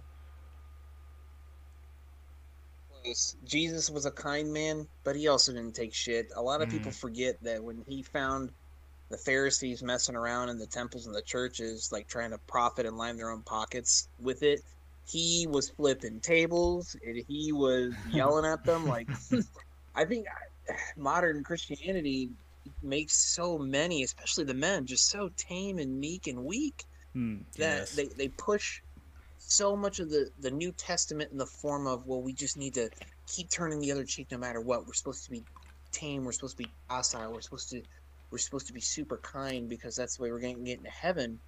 And it's like, you know, I look at the Old Testament and I like a lot of stories of the Old Testament better because God was just straight up with people. Like, he was throwing plagues, he was killing people. He was like, "Y'all gonna act like this? Eye for an eye, motherfucker!" like he didn't he didn't play no games, and I feel too many people overlook those parts of the Bible as well because they just they want to think that believing in a kinder version of reality is going to make reality better than what it is and it's not and yeah it's you got to know when to handle business and you got to know when when to just live a, a good life towards those it's a it's a balance you can't have too much one or the other you you got on one hand the modern church just weak and my, Yeah. my dad and I actually had the, a great talk about this. Like, it's, we're we're disgusted with how it's gotten. And on the other side, you know, you have depravity and just pure evil, where people are just violent all the time and completely malevolent, and that's never good either. It's walking that balance of knowing when to be able to tap into the one side and knowing when to tap into the other. And actually, I can add to this because you just used the word meek in there, and this is something I have uh, discovered a while ago through Jordan Peterson. Actually, I don't know if you guys are aware of this Yes. because there is this quote, right? The meek shall inherit the earth, right? I think it's from the Bible, if I remember correctly. Yeah, and he discovered that this is actually a completely wrong translation these days. That people think meek means some sort of like uh, weak to some degree and also not being affrontive to people. And actually, the word meek comes from the Greek history when they used stallions from the mountains and broke them for war. These stallions, they were super fast. They could run very fast. They could didn't care about arrows or fire throwing at them, were being thrown at them, and they responded to the like smallest nudge from the rider, right? So these horses were very powerful and very strong, but they also were refined and controlled in what they did. And when a horse had these traits, it was called a meek horse.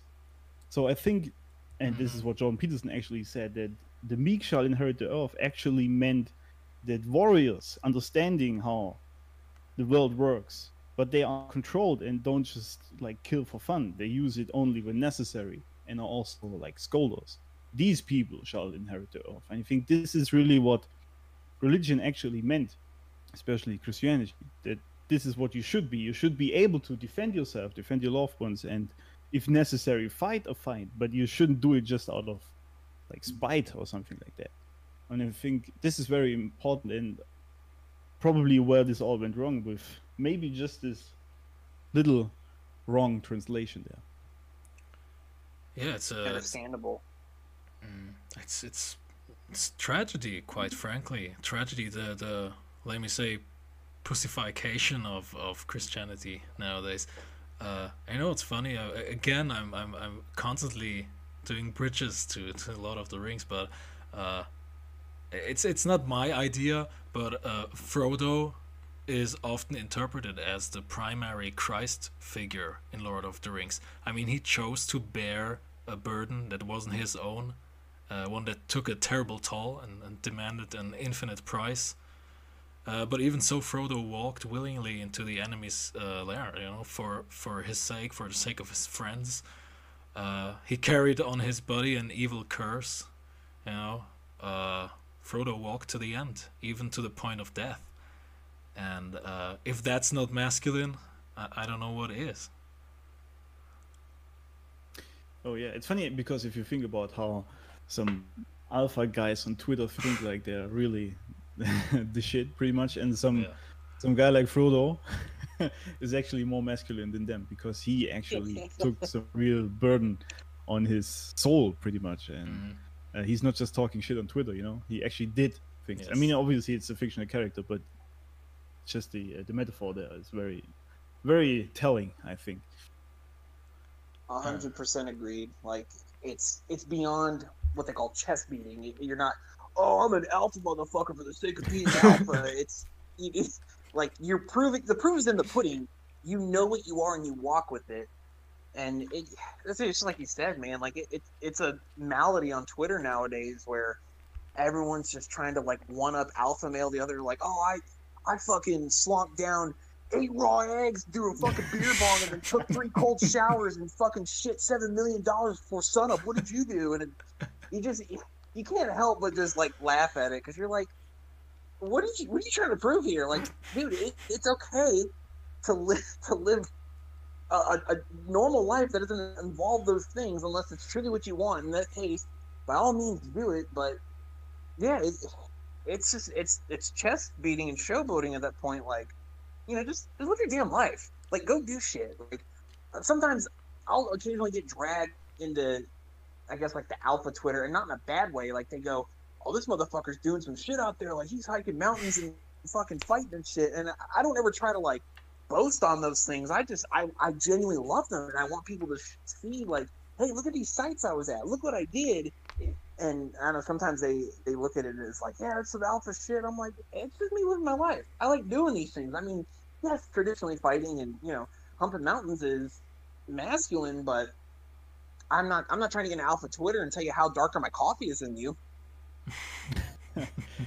yeah, I get this also a lot. People ask me a lot how to be more alpha, and I'm like, you know, you can just give yourself that label, and that's it. It's really just what you do, and when you do these things, the things you really enjoy, as you said quite well.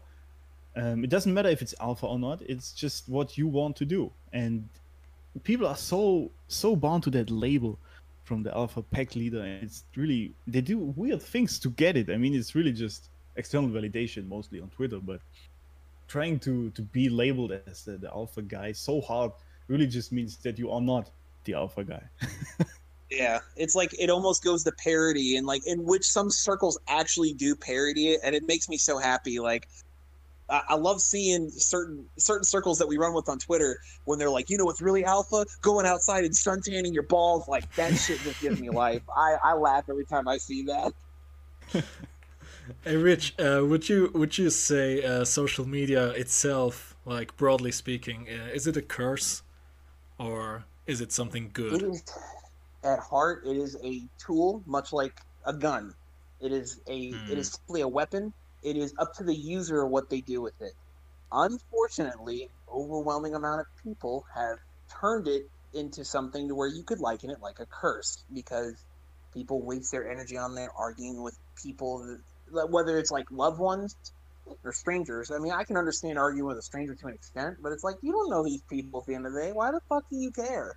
And it's worse, in my opinion, if you're arguing with your own loved ones because you know someone gets like this moral sense of superiority that oh i'm checking them because their stances are wrong. And it's like are their stances wrong or they just have a different opinion you don't jive with? And you can't handle that. And you have such cognitive dissonance that you just excommunicate them from your life entirely. And you end up more anxious and depressed afterwards. Like i don't i don't fucking understand the ma- mental gymnastics needed to perform that act. Because it's like you you, do like a, a running start into an argument then you pirate over it and you're like doing three fucking turns to avoid the fight and keep deflecting it, and ultimately it just ends with you doing a triple backflip off a bar, saying, "Well, you know what? I just can't fucking deal with you because you have different stances, whether mostly political nowadays or just different beliefs that I can't be with." And then you know they throw a slur-ism to label you something because it's always easier to demonize and dehumanize to be able to justify why they do it. And then you know friends or even like they they excommunicate their own family members. I said something about this earlier because I, I could not imagine excommunicating my mother or father for simply because they had their own beliefs and opinions about something that even if I may not agree with, mm-hmm. like to do that to your own blood, I it couldn't be me. I could not fucking imagine that. Like that that right there, that's a fucking mental illness in my opinion. You know, guys, uh, you, you both know uh, Dylan Madden, of course, right? Like Moneybagg.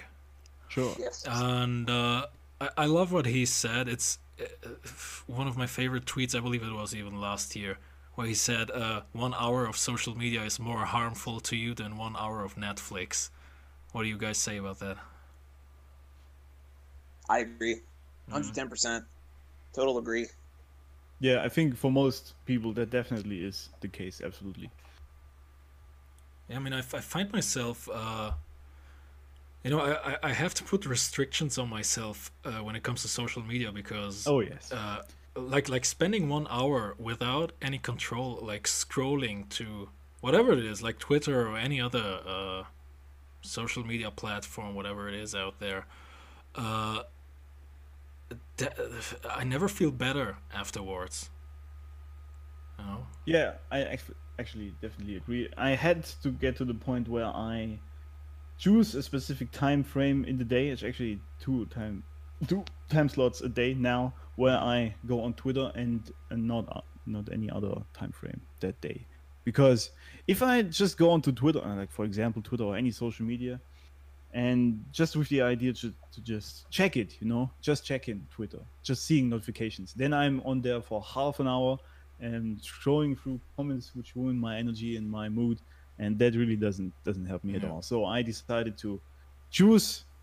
I mean, it's uh, 15 hours, 15 hours, 15 minutes in the morning and 15 minutes in the evening where I check Twitter usually, and this is it because anything more than that really just ruins my productivity, to be honest. And yeah, absolutely. Um, Rich, what do you like uh, use Twitter for? I mean, you said like you you you like to share things, like like for example when you go hiking or somewhere, you just enjoy sharing this stuff. Uh, what what what do you think most people use Twitter for? Shit posting, arguing. I, I see so much of that. Like, obviously, on our side of things, we like to use it to to more productive ends, where we want to link up with fellow-minded people we want to be able to create. We want to be able to put ourselves out there and build build our own brand and names mm. and entities. But dude, there's just so many people out there on like the shitpost side of Twitter that they just they want they live to argue. Like you get some anon egg profile letter number tag that pops out of nowhere, like on a thread, just to like try to you know like throw heat your way, and you're like, who the fuck are you? Like you and your checks follower count two followers? Like get the fuck out of here. so I mean, it's it's more or less gets back to the whole what does the person use it for? I I enjoy Twitter because I follow solid people. So my feed is usually great stuff. Mm-hmm. And then mm-hmm. sometimes like the, the shitty stuff I, I end up do seeing, I just I move past it or I just laugh at it because it's like what else can you do? If especially like on the political end, like God, it is Twitter is just so ingratiated in politics. It's stupid. So mm-hmm. just the things you see at that point, it's just laughable. It's like you couldn't write a better script than this. But I I enjoy Twitter because I'm able to like I'm able to write something real quick, just like a thought that pops up, and I have to say it in only but so many characters, or you know, it's it's gonna run on. And I try to usually keep them succinct, so I write and then I like to share things, and it's a good platform to put stuff out there because the algorithm works well enough. Uh, Instagram's a close second because it's pictures, and again, I follow people that I like. I don't really follow the people that always got some bad shit to put up or they're just always being sad and shit. And Facebook, I'm rarely on, if ever now. I, I really much have to run a few groups, uh, be in engagement groups, and like have an ad account. Uh, that, that's it. And maybe for my family too, because I've had to unfollow so many people I know on there because it's just nothing but politics or just sad boy shit posting and. Mm you're just like, I don't need that shit in my life. So I, I pretty much just stay off Facebook. It's just, it's an incendiary shithole of fighting, of everyone just being mad at one another. And I'm like, I don't got time for that shit. I've only got so many, so much time in the day to do things, and I'm gonna spend it being around the things that I enjoy. Yeah, I think people just don't value their their lifetime enough. If you think about like, when if you spend two hours on Twitter, like on a political argument, uh, did you really make good use of your very very finite lifetime? I mean that's right. really just uh, something people have to ask themselves. If the, what does it really do? What does it help you in any way? No it doesn't. Does it help the other person? Does it change the other person you're arguing with in any way? And even if it did like if you really converted them or convinced them to change their opinion what do you gain from that did, did exactly. it make your life better in any way? I don't think so. So this really is something people should ask themselves when they spend hours on social media. Is, is it really a good use of your lifetime? But I guess this goes yeah. for many things like four hours of Netflix as well. But yeah. yeah. No, I mean, it it boggles me because it's like you wouldn't use that time that you're arguing with strangers you'll probably never meet in real life. You want to put that you yeah that's what matters to you the most. Like you're, you're gonna just like walk away and go to your, your significant other like wow guess what I did today, honey? I fucking told this stranger off on the internet that, you know, I had this stance and they were fucking wrong, and then I just called them a racist or a transphobe, and everything was better. Hooray! It's like, woohoo! Wow, your brownie points are certainly there today. Good for you. like, what the fuck? At that point, it's just like low IQ, bottom tier shit to do. Like, go go enjoy your life. I think that's actually a great exercise people should do. Anything you put online in your, your Twitter or whatever, you actually then need to tell the other person in real life what you did. Because that's, I guess, for most people quite embarrassing. Yeah, like for me, I'm stoked to be able to say this is what I put out on on fucking Twitter or like just on a feed today because I want it to be good. And do I occasionally troll? Absolutely. I, I will admit I am a big fan of meme lords and the occasional trolling. It's just I grew up in the age of the internet, but I don't spend my entire existence on Twitter trolling. I just I just drop a comment here and there and then I just move on. And I mean, sometimes I get some that catch fire. Like uh, one I recently dropped a few days ago. So, oh, man, oh, it was one dude I think like uh, he was a check mark. I love dropping on check marks and Oh, getting the yeah. followers, man, because that, that shit gives me life. Oh, I get so happy. I, I just simply said something to the effect of, I'm not going to take the vaccine because it has not run the proper clinical trial period, which is usually four to seven years of a, a vaccine. It has a mortality case on it. A doctor did die from it. And that's not good for a vaccine in its current form. With all these people trying to say, mm, "You need to take it, you need to fucking take it." and I was just like, I, I'm not gonna take it. And I, I was being sarcastic with the, the whole thing when I was doing this shit. I said, Well, you know what? There are a lot of people that are saying I should take the vaccine. I, I feel you guys should go before me because I don't trust these things with the vaccine, and it'd be very selfless for me to let you all get it before me. I'm gonna rely on my natural ability to go outside, absorb sunlight, my high T levels, my diet, and my fight regimen to to fight it off. And we're all in this together, people and they lost it like god for three days like they just would not stop and i'd occasionally see a notification from them like this is incredible like i'm living in their head rent free Oh yes. I have had this experience as well when you actually have to mute a conversation on Twitter because it just keeps popping up on your notifications with like days later and you think really they're still talking about this. I mean it's it's they do they, like they keep Yeah. going with it and i think like the last notification finally popped up yesterday from it man i wrote this tweet on like fucking monday and it's still like popping off and i'm like oh my god you guys don't know any end like oh my this is this is about as good as the cup of coffee i had this morning i'm ready to start my day now and i'm just like i'm fucking chuckling i'm all happy as shit because there's still people getting triggered about it and then some of the notifications were some of the other like the, the, the lefties fighting with one another about it. Like, because one of them called me a retard, which I give him props. I I commend anybody who gets ballsy with something like that in free speech. I was like, look at him go. Okay, the colony's on him. and another person that was like against me in this argument started arguing with him because he like, you can't say the fucking retard word. Uh, you have you better take your judgment elsewhere because like obviously your criticism is in the wrong place here. And I'm sitting here going, you know what? No, it's not. Please, by all means, you two fight it out. I'm getting so much entertainment out of this. Yeah, see, but that is the actually how you use social media, right? These guys are using it detrimentally and ruining their own energy, life, and day pretty much, and you just get enjoyment out of it. And that is am, exactly It's how so you use it. Yeah. So invigorating. Yeah, it is, and this is the, the key point, which uh, I think most most people really use it wrongly. They don't understand that it's, if anything, to connect with people or to get ideas or to put ideas out, and to actually get enter- entertainment from it.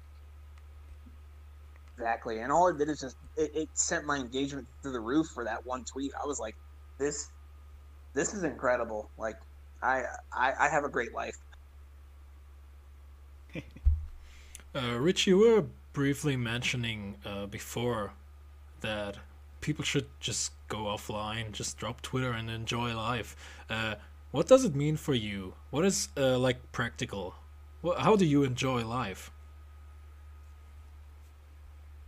Um how do you mean exactly how do I enjoy life? I mean, you were mentioning like uh, you would go around like hiking and stuff. So, uh, yeah, what what what makes you? What gives you like uh, I don't want to say a purpose in life, but but well, yeah, what makes you happy? I I am aware that this is like a very uh, very broad question, also a very personal question, but uh, yeah, how how would you say you enjoy life? I am. I'd like to think I'm a pretty simple man. There, there's a lot of things in life that do make me happy because I'm constantly grateful to be able to enjoy those things. Mhm. Um, I love being outside, outdoors. I always grew up being outside. I still love it. Uh, new sites every time, man. I just I get so excited when I go somewhere new and I'm like I haven't seen this place before. I want to go see what they have here. I want to go in and like just completely immerse myself in it, especially when I go to other countries. Like I remember I went to Japan a third time back in like late 2018. It, it never got old. I I just there was always something new to do. That that shit just gives me so much energy and, and life when I go somewhere new and I get to do something and you know keep a little receipt of it and keep it keep it near and dear to me. Uh, mm. Being able to create content, right? Of course, um, spending time with my family. I, I, I love it, man. I just I, I grew up very family centric, and I, I still love being around my family, doing stuff with them. Uh, and anything that really gets my adrenaline going. I, I love being in physical activity. Like I just went snowboarding last weekend. It's a thrill. I love anything that's like with a board sport. I grew up skating and surfing. I, I still surf when I can get out in the water. Um, yeah, just just being outside and experiencing new things in life. Really, that just that makes me happy. And then obviously on the career side of endeavors, it's like just building my own position up and getting myself set to be able one day just fully work for myself and bring in the money I want to to be able to, yeah. to mm. help retire my mom and my dad just to see them do well and make sure that like my fiance doesn't ever have to really work again if she chooses not to. Like just let her go hey honey we're going somewhere. Pack your bag get your passport let's go. Just be able to do that off a whim. Like those things make me happy well, uh, Rich, speaking of uh, enjoying life, uh, would you consider yourself, uh, I mean, uh, briefly talking about you being an author and a ghostwriter, uh, do you consider yourself being a perfectionist? In some things, yes. Mm-hmm. I will readily admit that I am a perfectionist in some things. I've learned to curtail it back because it was perfectionist to the point where I wouldn't do anything until it was perfect. And that that can be bad, as we've learned and I've had to move past that over like the last handful of years. Like, okay, it may not be perfect, but at this point, I'm just like, I want to be able to get it out there quicker, get it out there sooner. Hey, if it's got some things that aren't perfect with it, that's fine. There's very few things I get super perfectionist about at that point. Yeah. And if I do, I'm going to go to it and make sure I work on it until it's a, a result that I want before releasing it. Absolutely. Uh, Alex, what's your take on that? Are you a perfectionist? No, not at all, actually. um, I'm really on the other side there. Sometimes I just just went with uh, just go with something that isn't really finished, and then I discovered that I should have put in more like action. Mm. And this has been a, a case for some things I have put out and it's, it's always been the case really for me because I really just enjoy doing new things. That is really what I truly enjoy, just new experiences, so much like Rich there, and doing new things, getting new things done. And the details are always a bit annoying to me. That's really just part of my my personality. But I have learned to, to cover this up and actually look into them and get it done properly. But it is something that I have to to fight myself with. I don't enjoy it that much. So I'm really just a I guess this this is also where my creativity comes from. I'm just a free free living soul. Mm. All right, guys. Uh, we're almost out of time, and uh, Rich, the the last minutes belong to you. Uh, you don't have to tell the audience where to find you. I put the links in the description. Uh, but you are going to publish your first fantasy novel, as uh, you said before. When's the release date? Is coming up on the 29th. All right, and it will be available on Amazon. Yes, indeed. Uh, that's probably where I'll start, and then I'd like to eventually move to an actual publisher if I could down the line. But in the meantime, it's easy to release that way, and I mean, it's it's like we said, why wait for perfection? You might as well just execute then and there so the, the first trilogy is supposed to drop this year, and I, am just looking forward to keeping help co-penning the series, and we rock and roll with it. All right, uh, Rich, I'm going to put the link into the description of this video. Tell the folks who are listening uh, briefly what your novel is all about. The book is about a young man that turns 18 and he decides that to make his way into the world, he wants to bounty hunt. And that provides him his living as well as his, his insatiable wanderlust to see the world. he also has a little bit of a, a thing where he wants to go see if his parents are still alive on the other side of the world after a tragedy that happened when he was young. They never confirmed if the parents were killed or not. So he wants to go find them and ultimately go into one part of the world called the Green Frontier, which is pretty much the wildlands of the world where few go, just of how dangerous it is and how much of a mystery it still remains to their modern world. But that's pretty much what it bases around. And along the way, he gets to learn more about himself. Uh, he gets to meet other people that share that, and it just it just leads on a series of adventures that help unfold and build that world up. Damn, I want to read that. Yes, yes, it it's sounds coming like out. yeah, coming out on the 29th. All right, the hype is that sounds really interesting. It actually, um, absolutely, man. actually that mirrors. Really sounds like a great story. It actually mirrors everything we we we said today. Like like it's uh, you know you have like you have like this setting of a fantasy journey and obviously like uh, it's like masculine values, which I'm sure Rich you're gonna you're gonna put in there in a very beautiful way. I and many Oh, yeah. others are looking forward to your first novel, man.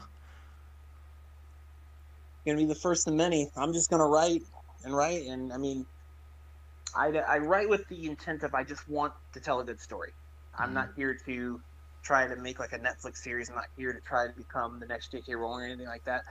I simply want to write, put a good story out, something to pass along to my kids one day, and if it happens to gain that kind of momentum and reach those echelons of famed series that exist in such mediums, cool but I'm I'm just gonna write because I want to.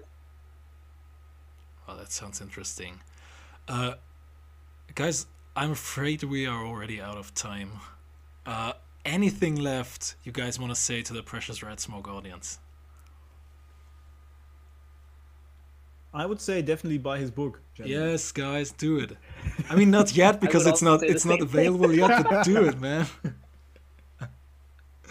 All right, guys. Uh, Rich, a special uh, special thanks to you for coming on. Thank you, Rich. Not the next J.K. Rowling Rubio for for coming on to Red Smoke. So you are welcome to to uh, join us anytime again, as as often as you want. Uh, the cigar lounge here in Berlin is is open for you. Obviously.